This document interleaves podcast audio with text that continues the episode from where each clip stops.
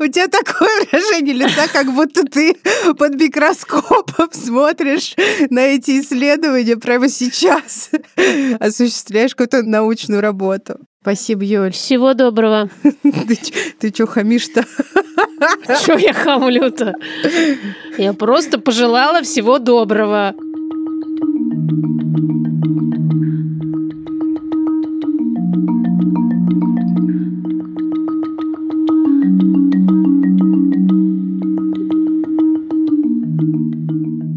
Здравствуйте. Привет, привет. Это подкаст «Никакого правильно» студии «Либо-либо». Меня зовут Маша Карнович-Улуа. Меня зовут Ксения Красильникова. И вместе мы после родовой депрессии и после родовое тревожное расстройство российского подкастинга.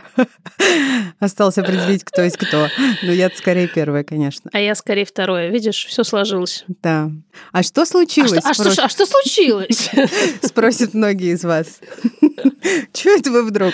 На самом деле, мне кажется, что есть люди, которые нас сейчас слушают, но не знают о том, что первые несколько сезонов подкаста, который назывался «Бережно к себе», а сейчас называется «Никакого правильно», вообще-то целиком были посвящены послеродовой депрессии. Непонятно, как можно было столько говорить на эту тему. Как можно было столько говорить и так и не наговориться? И вот пришел момент мы снова говорим о послеродовой депрессии. На самом деле прошло, не знаю, года полтора или два, как мы последний раз говорили об этом недуге, но он-то никуда не делся. Скорее даже стал еще более популярным в самом плохом смысле этого слова. И мы поднакопали всяких новых исследований о послеродовой депрессии. Вот по моему заторможенному голосу и тону, возможно, слышно. может быть, не слышно, что шкала Бека определила мое состояние прямо сейчас как выраженная тяжелая депрессия. И это ничего примерно не значит, кроме того, что не забывайте, у депрессии нет лица и даже нет голоса. Она бывает очень разная, в том числе человек может казаться вполне функциональным и даже веселым. Рубрика «Шоколадка по акции! Шоколадка по акции!» Несмотря на свое игривое название, это вообще серьезная рубрика. Она про науку, которая находится на стыке психиатрии и нутрициологии. То есть изучает еду, которая помогает нам держать наше ментальное здоровье в порядке. Эту рубрику, но не эту науку, мы делаем вместе с сервисом доставки вкусных и свежих продуктов Озон Fresh. А науку мы изучаем, в смысле, со стороны, не изнутри. Изнутри я ее тоже изучаю, потому что я регулярно ем то, о чем я здесь рассказываю вам. И сегодня на арене сложные углеводы. Сложные, как ктоксус. Как наши лица чаще всего. Этих ребят вы все хорошо знаете. Например, это геркулес, любой не белый рис, бобовые, ну и, конечно, неочищенная мука, то есть цельнозерновая мука и все, что из нее делают. Фишка вот в чем. Если мы едим что-то из вышеперечисленного каждый день, то мы помогаем мозгу вырабатывать и держать на стабильном уровне наш любимый гормон серотонин. Сложные углеводы не только насыщают нас надолго, в смысле дают чувство сытости, и не дают резких приступов голода. Так бывает с быстрыми углеводами. Но и буквально то же самое делают с нашей психикой, то есть с уровнем серотонина. А значит, соответственно, с нашим э, настроением и чувством покоя. А еще цельнозерновые продукты богаты магнием и триптофаном. На меня всегда выпадает наименование вот этих вот полезных веществ. Магний знаменит тем, что своими свойствами топит тревогу, утопляет или утоляет. А триптофан, как мы помним, по банановой силе Теперь банановый способствует выработке серотонина. Еще триптофан помогает мозгу как следует насладиться мелатонином, который, в свою очередь, помогает нам насладиться спокойным и крепким сном, который, в свою очередь, позволяет нам насладиться насыщенными и яркими днями, который, в свою очередь, помогает нам насладиться жизнью, если такое вообще бывает, которая, в свою очередь, ведет к смерти. Класс! Но где-то в этом промежутке между, собственно, началом и концом жизни вы можете зайти к нашим друзьям Озон Фреш. Озон Фреш и насладиться большим выбором свежих и натуральных продуктов на любой вкус. Они тщательно подобраны. Остается только кликнуть на них и получить доставку за час. И, кстати говоря, лучшее, что было придумано в потребительской сфере, это бесконтактная доставка. То есть опция оставить у двери. Для для матерей эта опция бесценна, потому что, как мы знаем, все курьеры всегда знают, когда ребенок засыпает. И как только он засыпает, они немедленно звонят в дверь. Я еще думаю о том, что вот такие бытовые упрощения, которые стали возможны в последние несколько лет, в том числе благодаря Озон Fresh, это огромный вклад в профилактику, извините, послеродовой депрессии. Это правда? говорим, потому что в мои Это времена правда. этого не было. Да. Спасибо, что упрощаете наш быт и жизнь. Друзья из Озон Fresh. Спасибо за легкие пути к серотонину. И спасибо за скидку 10% на первый заказ для наших слушателей по промокоду никакого. Он действует на все товары из категории продукты. Подробности в описании эпизода.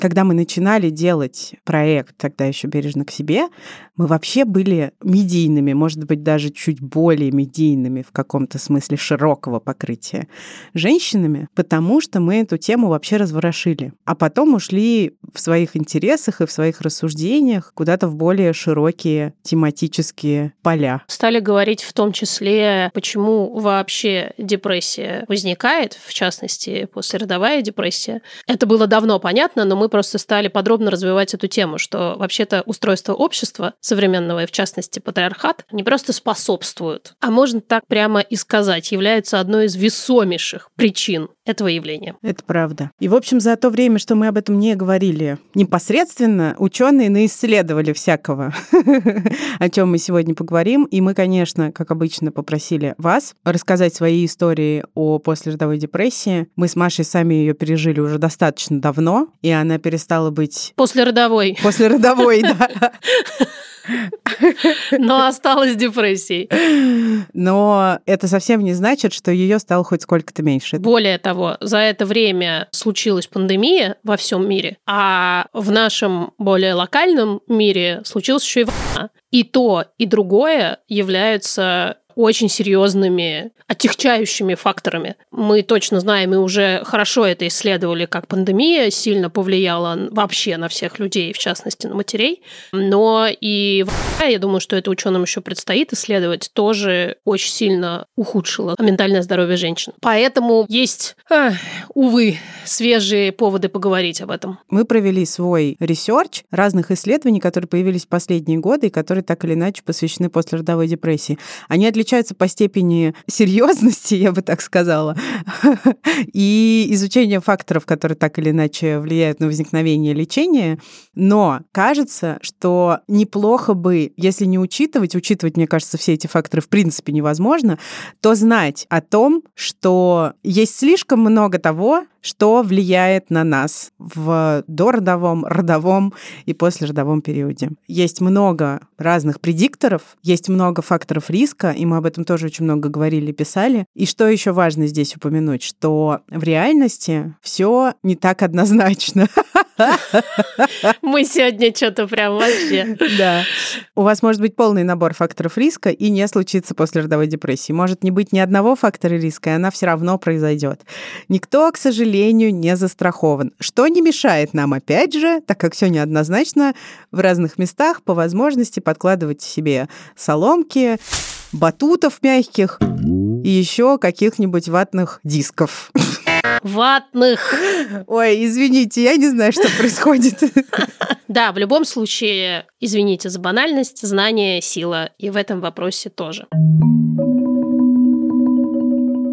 Итак, исследование. Свеженькое исследование, март 23 года. Исследует такой интересный аспект, как э, связь послеродовой депрессии и время года, в которое произошло материнство с женщиной. Сюрприз-сюрприз, выяснили, что риск послеродовой депрессии выше у женщин, родивших зимой. Удивительно.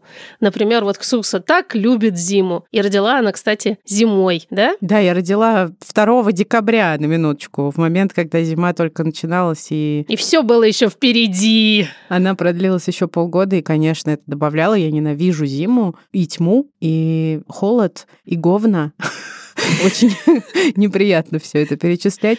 Сугробы, всеми любимый снег, как из сказки, вот это зимнее волшебство. Да, говна, они не везде, но продолжительность светового дня уменьшается абсолютно везде зимой. И именно она, как говорят э, ученые, влияет на выработку мелатонина и транспортировку нашего любимого серотонина, то есть то, как он, собственно, в мозгу там доставляется в нужные места. О чем нам говорят исследователи? Они нам говорят, что планировать надо роды так, чтобы они не пришлись на зиму. Мне, кстати говоря, мама говорила. Мама говорила! Да, когда я забеременела, она мне как-то так сказала, что ты как-то плохо посчитала. Это когда я, собственно, ничего не считала. Ну, как-то лучше родить по весне. Я представляю, мама приехала к тебе первый раз, когда все это случилось, и первым делом с порога. Ну, я же говорила. Не рожай 2 декабря. Ну что ж такое, а? Короче, девочки, слушаем маму. Мы, конечно, критически относимся не столько к результатам этого исследования, сколько к рекомендации планировать семью Да. в соответствии с временами года. Но просто знайте, знаете, зима не шутка. Вообще не шутка. Прощай, Мишутка.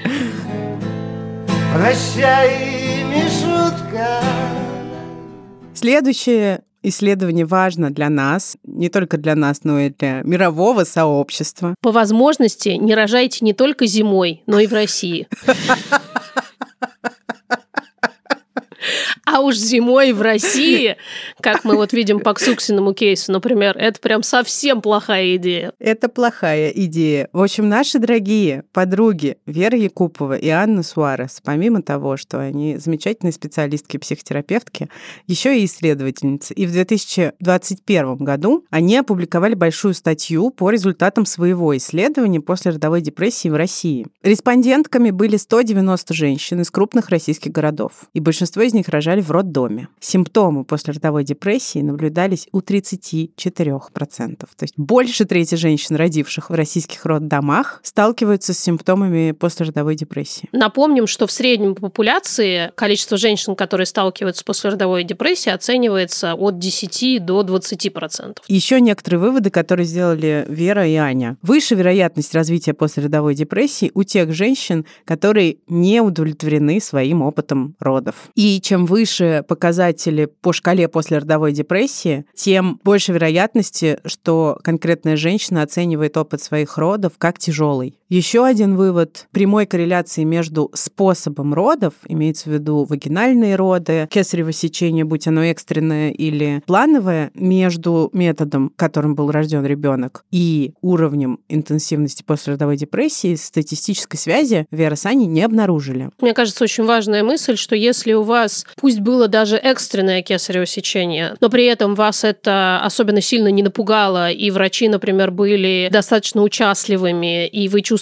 себя спокойно, то у вас может не быть негативных последствий после таких родов. По сравнению с тем, что если, например, роды были, сейчас я ставлю большие воздушные кавычки, супернатуральными, то есть, выражаясь более этичным языком, вагинальные, и ничто не предвещало, но при этом вам было субъективно тяжело и плохо, или, например, вы столкнулись с акушерской агрессией, то вероятность развития депрессии здесь выше, хотя все было так натурально. В общем, все нехорошо, нехорошо. Наш патриотизм опять просел.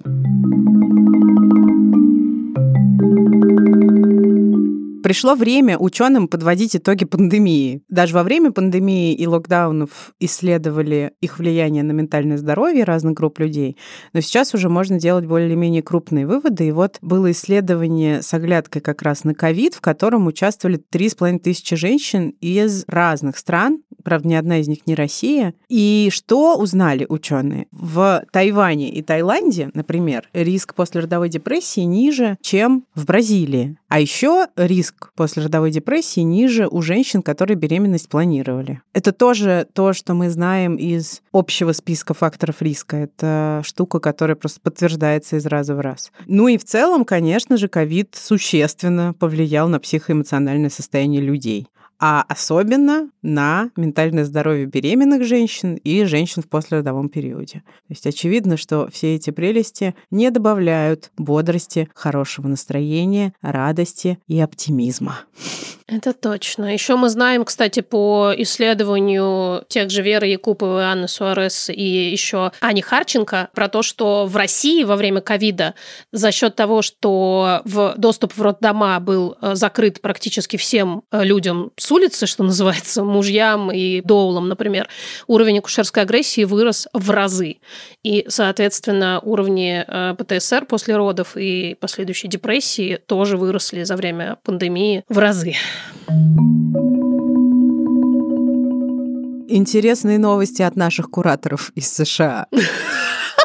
Ужас. Это все шуточки, вы не сомневайтесь, мы шутим. Мы сейчас их покритикуем, этих чуваков. С одной стороны, в США в 2019 году скрининг на послеродовую депрессию и лечение послеродовой депрессии включили в страховку. Это важная штука, учитывая медицинскую систему, которая работает в США. И там средняя статистика по послеродовой депрессии 20% родивших женщин, каждая пятая. И по-прежнему ментальные трудности – основная причина материнской смертности в США. И, в общем, несмотря на включение в страховку, нельзя сказать, что что-то пока что существенно очень в этих показателях изменилось. Ну и люди в США, исследовательницы особенно, занимаются изучением того, как разные социальные факторы влияют на ментальное здоровье матерей. Естественно, есть существенная корреляция между тем, что отпуск по уходу за ребенком составляет, по-моему, сколько, три недели, шесть недель, я уже забыла. Мне кажется, шесть, да. Ну, какие-то в любом случае чудовищные какие-то периоды. Существует определенное правило, по которому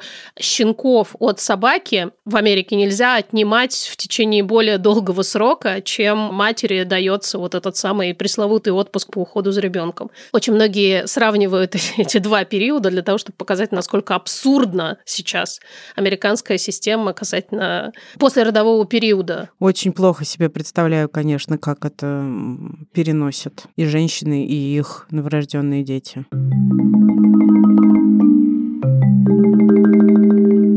А теперь возвращаемся в Россию. Не надо. В общем, смотрите, тоже очень свежие новости. Они не столько про исследования, сколько о том, что происходит в сфере ментального здоровья матерей в России. В марте 2023 года, только что, депутат Госдумы Яна Ланратова предложила разработать системные меры лечения после родовой депрессии. Но это не все. Кстати говоря, по-моему, эти предложения звучали еще в 2019 году. Подожди, время еще не пришло. Надо, чтобы отлежались немножко. Как моя мама, когда новую вещь покупает, к вопросу вот. о синдроме отложенной жизни, эта вещь должна отвисеться. Так вот, в качестве мер поддержки депутатка предлагает проводить опросы среди матерей и обеспечить регулярный контроль за их состоянием на протяжении некоторого времени после родов. В общем, это звучит достаточно тревожно. Мне бы не очень хотелось, чтобы меня контролировало государство в послеродовом периоде. Не хотелось бы ей, посмотрите на нее. На фоне свежей свежие новости, которые звучат следующим образом. Генпрокуратура выступила за контроль полиции над психически нездоровыми людьми. Угу. Я сейчас процитирую замначальника Главного управления по надзору за исполнением федерального законодательства Генпрокуратуры РФ Ирину Реброву. Она сказала, мы не говорим о том, чтобы вмешиваться в процесс лечения этих людей. Мы говорим только о присмотре за ними со стороны специальных уполномоченных органов, о получении информации от тех же соседей, близких родственников, о том, как они живут, что у них в головах затевается, чтобы, не дай бог, не навредить нашим детям. Ох, знали бы вы размер яростной волны, которая внутри меня сейчас поднялась. У меня свежее предложение для Ирины. Была такая удобная практика. Всем людям, которых хотели выделить по определенному признаку, будь то, например, национальность или вот, например, принадлежность к людям с ментальными трудностями, нашивали такую штучку на одежду, чтобы их сразу можно было выделить, чтобы все люди, которые вокруг находились, сразу могли, собственно, начать вот контролировать. То есть не только соседи и родственники, но чтобы все на улице могли опознать узнать, не происходит ли чего-то в голове сейчас не такого, что может помешать детям. Мне кажется, это могло бы быть эффективно. Это ужас, это просто кошмар. Это опять дискриминация, которая возводится в ранг закона. Кошмар, кошмар, я не знаю. По периметру, что называется, вот этого всего, какие-то слова нормальные находятся, да, то есть там забота о матерях, э, послеродовая депрессия, как будто бы речь идет о действительно какой-то полезной социальной инициативе. Но как только ты хоть немножечко вчитаешься в то, что написано, тебе становится просто плохо физически. Справедливости ради, может быть, регулярный контроль за состоянием недавно родивших матерей не предполагает слежение и э, информацию от соседей. Вдруг это инструкции для врачей женских консультаций? Ну, мало ли, можно же надеяться. Да, надеяться-то можно. Вот эта депутатка, предложившая системные меры по лечению послеродовой депрессии, считает, что женщинам и их близким обязательно нужно рассказывать о болезни и методах ее профилактики. Мы очень помогаем Яне Ланратовой. Ну и Яна считает необходимым, на самом деле, тоже на словах очень классная вещь, продумать процедуру возмещения затрат на медицинские услуги и лечение, а также на сеансы с личным психологом. Ну что, мы закончили с исследованиями. Теоретическая часть завершена, коллеги. Переходим к семинару. Да, достали двойные листочки.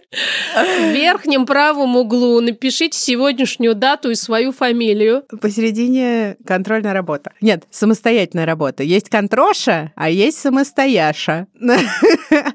Надеюсь, мы никого не триггернули сейчас этими нахлынувшими воспоминаниями. Почему семинар? Потому что мы послушаем сейчас вас. То есть возьмем эмпирические примеры того, как и что может происходить. Если заболел этой заразой, ненавижу, блин. Привет, дорогие! Я хочу рассказать не о себе, о моей подруге, но с ее разрешения. С недавних пор она также слушает ваш подкаст, а недавно оказалось, что у нее случилась очень серьезная пострадовая депрессия до такой степени, что она готова была выйти в окно. Ребенок был очень болезненный, и, естественно, вокруг никакой помощи ни от мужа, ни от родителей.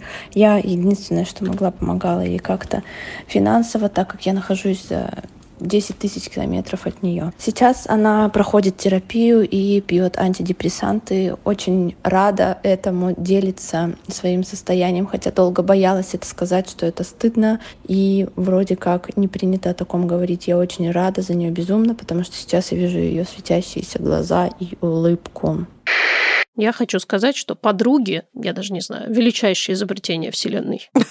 Подруги крутят эту планету буквально. Вот они своими ногами идут по ней, даже за 10 тысяч километров помогают, блин, восстать со дна. И часто подруги оказываются единственными людьми, с которыми женщины готовы поделиться своим состоянием. Очень часто действительно ни партнеры, ни старшие родственники не просто не понимают происходящее, а чаще всего и дальше даже и глубже загоняют на это дно. И слава всем богам за то, что существуют подруги. К сожалению, не у всех. У меня, например, не сразу, но появилась ксукса. И это гигантская моя поддержка. Желаем полного выздоровления. Очень хорошо, что работают антидепрессанты, очень хорошо, что есть психотерапия. Опять же, по исследованиям, эта комбо лучше всего работает на лечение после родовой депрессии. Так что, если вы нас слышите, дорогая подруга Кристины, мы вам шлем поддержку и любовь. А вам, Кристина, шлем благодарность благодарность. Большое. Привет, мой любимый подкаст. Меня зовут Катя, и благодаря именно вам я узнала, что есть э, послеродовая депрессия еще во время беременности, и это очень сильно помогло мне подготовиться, потому что я понимала, что я нахожусь в некоторой зоне риска из-за своих ментальных особенностей. Поэтому мы с мужем сели, продумали, что можно сделать в тех или иных случаях, какие есть красные флаги. И благодаря этому мне удалось избежать послеродовой депрессии. Но, к сожалению, после родовой ПТСР мне не удалось избежать.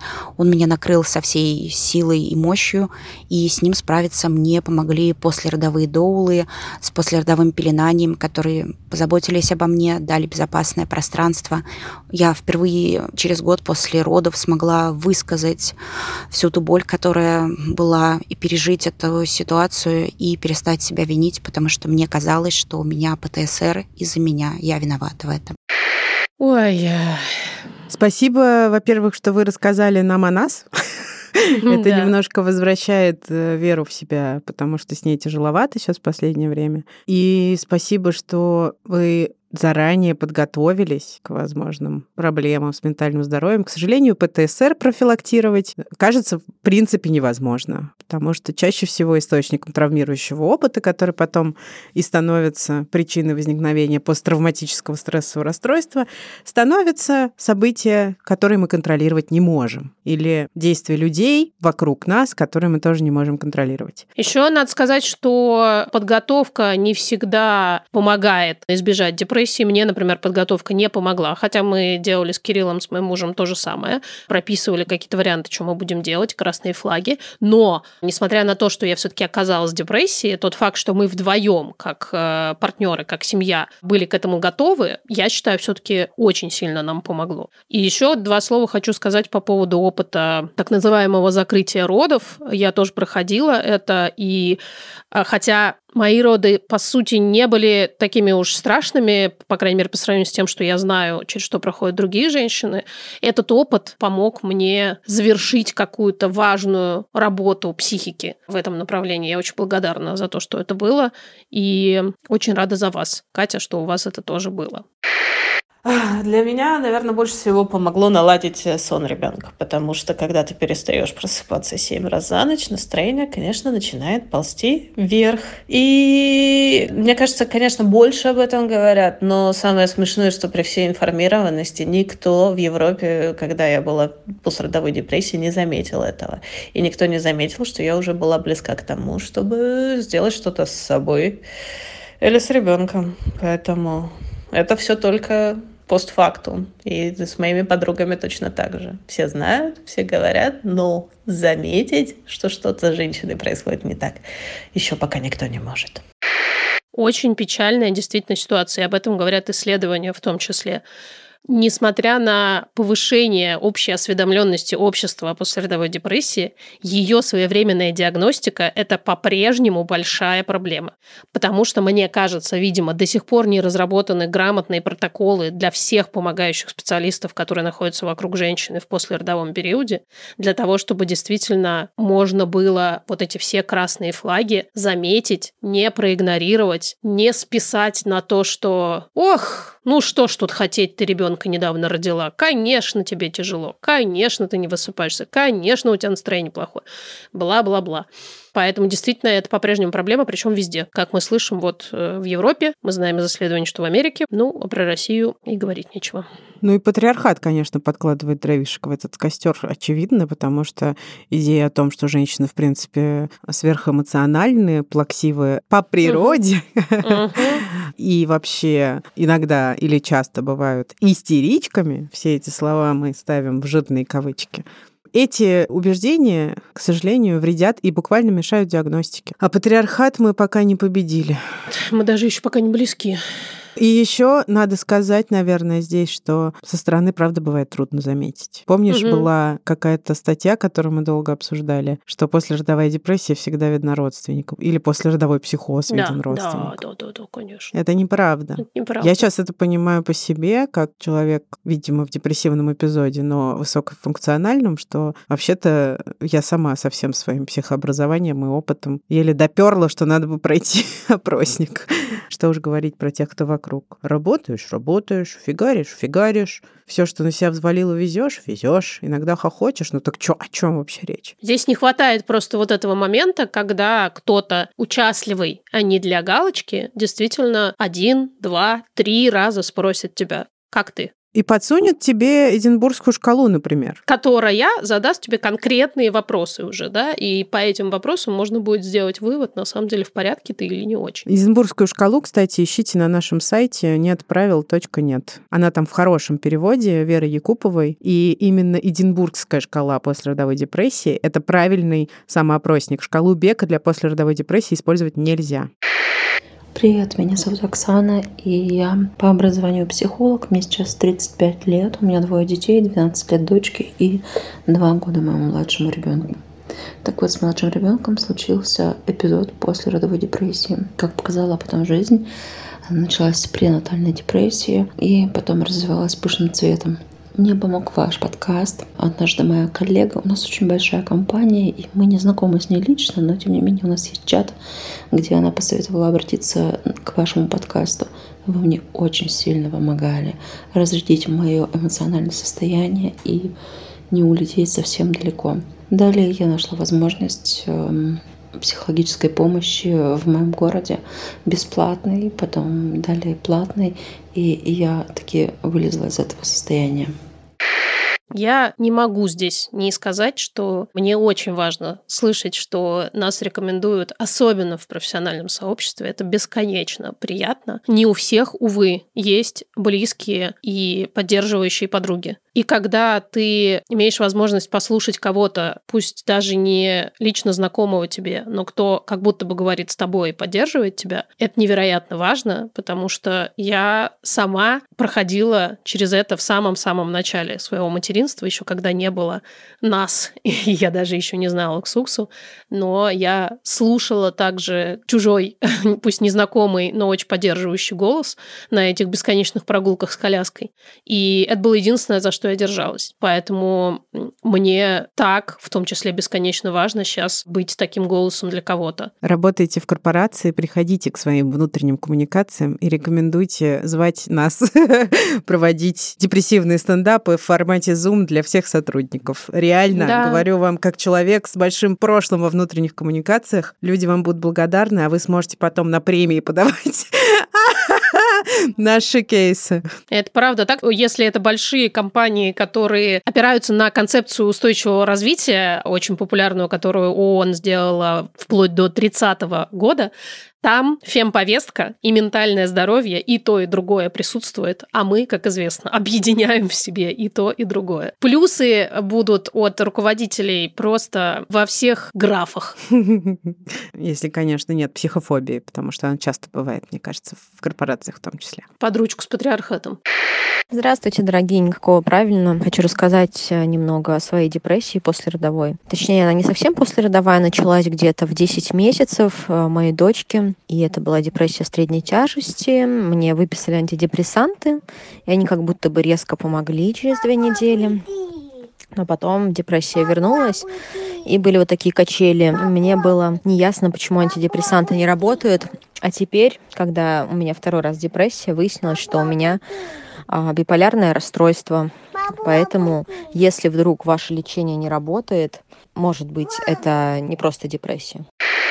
Отдельный привет передаю малышку на заднем плане, который там говорит что-то все время «Мама! Мама!» Ну, у меня тоже выяснилось, что биполярное эффективное расстройство или что-то еще, что, в принципе, не так важно, как мы знаем, но важно для лечения, безусловно, потому что, конечно, антидепрессанты не считаются предпочитаемым лечением при терапии биполярного аффективного расстройства. Там нужно подбирать другие препараты. Но действительно всегда важно находить качественную психиатрическую помощь и людей, которые смогут посмотреть чуть шире. И в динамике. И в динамике, да. И которые будут при диагностике говорить с вами не только о вашем состоянии в моменте, но и о вашем разнообразном жизненном опыте. Не забывайте про нашу базу психиатров. Я думаю, что в основном люди, которые представлены там умеют заподозрить на фоне депрессивного эпизода не только, собственно, депрессивный эпизод, а так называемую биполярную депрессию, потому что придерживаются доказательных методов психиатрии. Все, что мы любим. Привет, дорогие Маша и Ксукса. Могу с уверенностью заявить, что дестигматизация послеродовой депрессии прямо сейчас помогает мне не прибить собственного мужа. Потому что когда я слышу его слова о том, что он часто жалеет, что стал отцом, что он, кажется, не любит ребенка, что он выгорает за 15 минут игры с ним, что он ужасно устал, не видит никакого просвета и понимает, что теперь ему придется терпеть все это родительство еще много лет. А я не хватаюсь за сковородку, а просто вспоминаю, что абсолютно те же самые слова говорят мне мои мои подруги, столкнувшиеся с ПРД, говорят многие мои знакомые по мамским чатам, которые, тем не менее, несмотря на все эти сложные чувства, прекрасно функционируют как матери, как э, более чем достаточно хорошие матери. И мой муж точно так же более чем достаточно хороший отец, и он прекрасно справляется со своей ролью, несмотря на то, что ему тяжело. И поэтому я просто предлагаю ему об этом поговорить и радуюсь, что он может мне в этом признаться. Очень важная мысль. Послеродовая депрессия случается не только с матерями, но и с отцами. Я, конечно, сейчас додумываю, но как будто бы вот в этой истории у матери не было послеродовой депрессии. Хотя часто именно материнская депрессия становится катализатором, но, по всей видимости, она может случиться и без материнской депрессии, а Может, просто да. потому, что этот опыт оказался для психики отца слишком тяжелым. Тоже к вопросу о гормонах, которые по природе затапливают женщину после родов, мы видим, что хотя у мужчин тоже изменяется в определенной степени выработка гормонов, если они, что важно, участвуют непосредственно во взращивании ребенка, но мы видим по этой ситуации, что гормоны совершенно точно не являются главной причиной послеродовой депрессии. Спасибо большое, что рассказали нам об этом. Выздоровление мужу. Привет, меня зовут Настя, и моя история с э, пострадовой депрессией связана с грудным скармливанием. Я очень хотела кормить грудью, но, к сожалению, для меня этот опыт оказался болезненным. Мне не помогали ни консультанты, ни интернет, ни бабушки с дедушкой, ничего.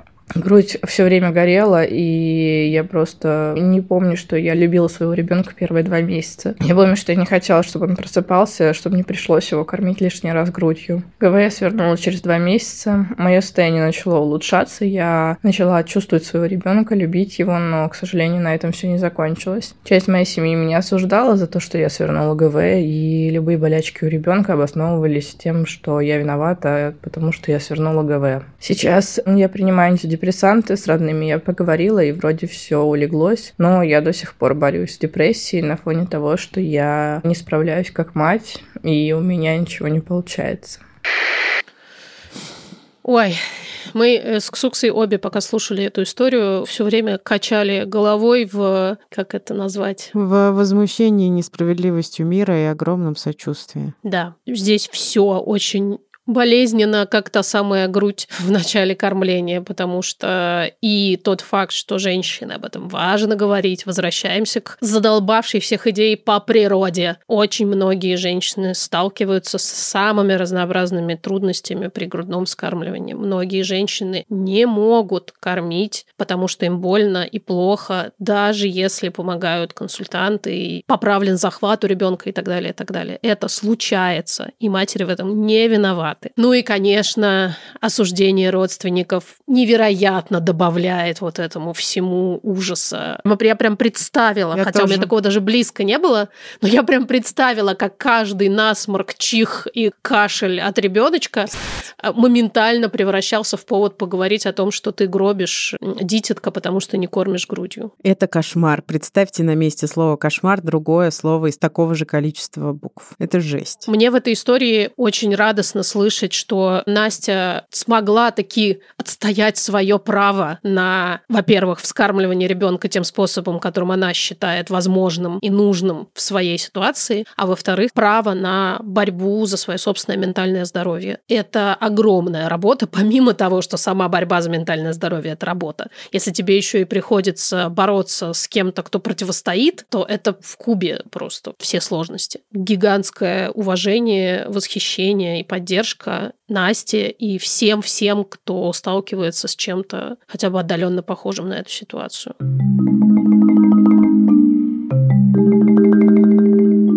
Я подумала, что мы не зря говорили столько эпизодов о ментальном здоровье матерей, потому что в нем аспектов великое множество. И действительно в один эпизод это никак не уместить, хотя, мне кажется, мы о многом успели поговорить. Я просто еще скажу, что послеродовая депрессия далеко не единственное расстройство, которое может возникнуть или обостриться после родов. Об этом у нас тоже есть некоторое количество эпизодов, и об этом есть что-то в книжке «Не просто устала», которую, кажется, я написала когда-то, но уже трудно в это поверить. И это важно, потому что важно отличать, например, послеродовое тревожное расстройство от депрессии, ПТСР от депрессии чрезвычайно важно отличать. Существует обсессивно-компульсивное расстройство, которое тоже обостряется или возникает в послеродовом периоде. Ну и существует, наверное, самое тяжелое, жизнеугрожающее состояние, которое называется послеродовой психоз. Он угрожает жизни и матери, и ребенка. Особенно важно его замечать. И как с обывательской точки зрения не казалось, что психоз невозможно не заметить, его возможно не заметить. И близким в том числе. Поэтому это тоже то состояние, о котором очень важно знать как самим женщинам, так и их близким. Особенно близким, потому что в состоянии послеродового психоза очень трудно заподозрить, что с тобой что-то не так, из тебя плещет энергия, и очень часто люди вокруг это списывают на счастье материнства, пресловутое, наступившее сразу после родов. В общем, spread the news. Расскажите об этом всем, до кого дотянетесь. Реально не повредит, потому что у каждого человека в семье или в окружении есть близкие люди, которые рожают детей, да. и которым очень может понадобиться поддержка, знание,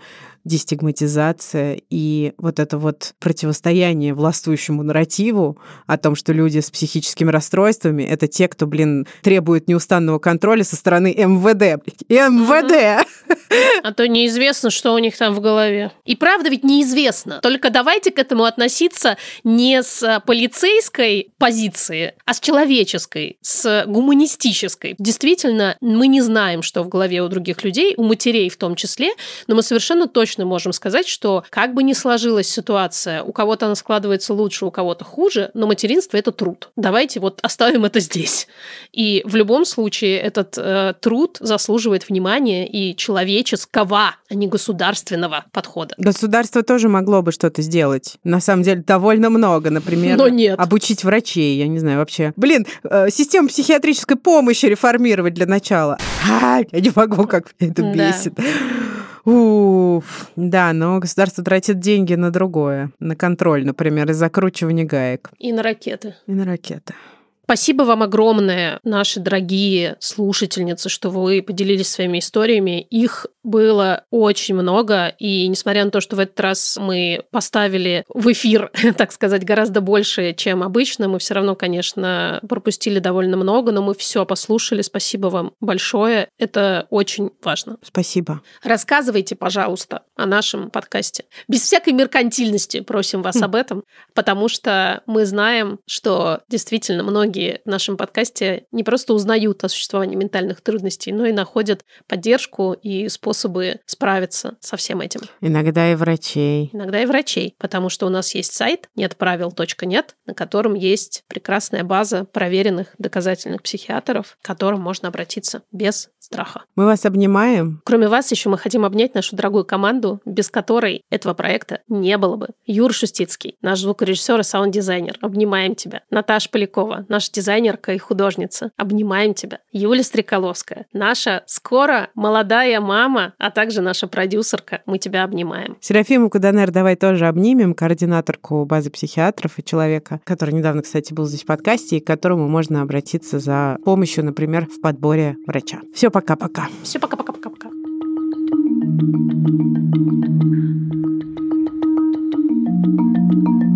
Нет, подожди, Юль нам говорила, что у нас есть вот что-то одно и что-то второе.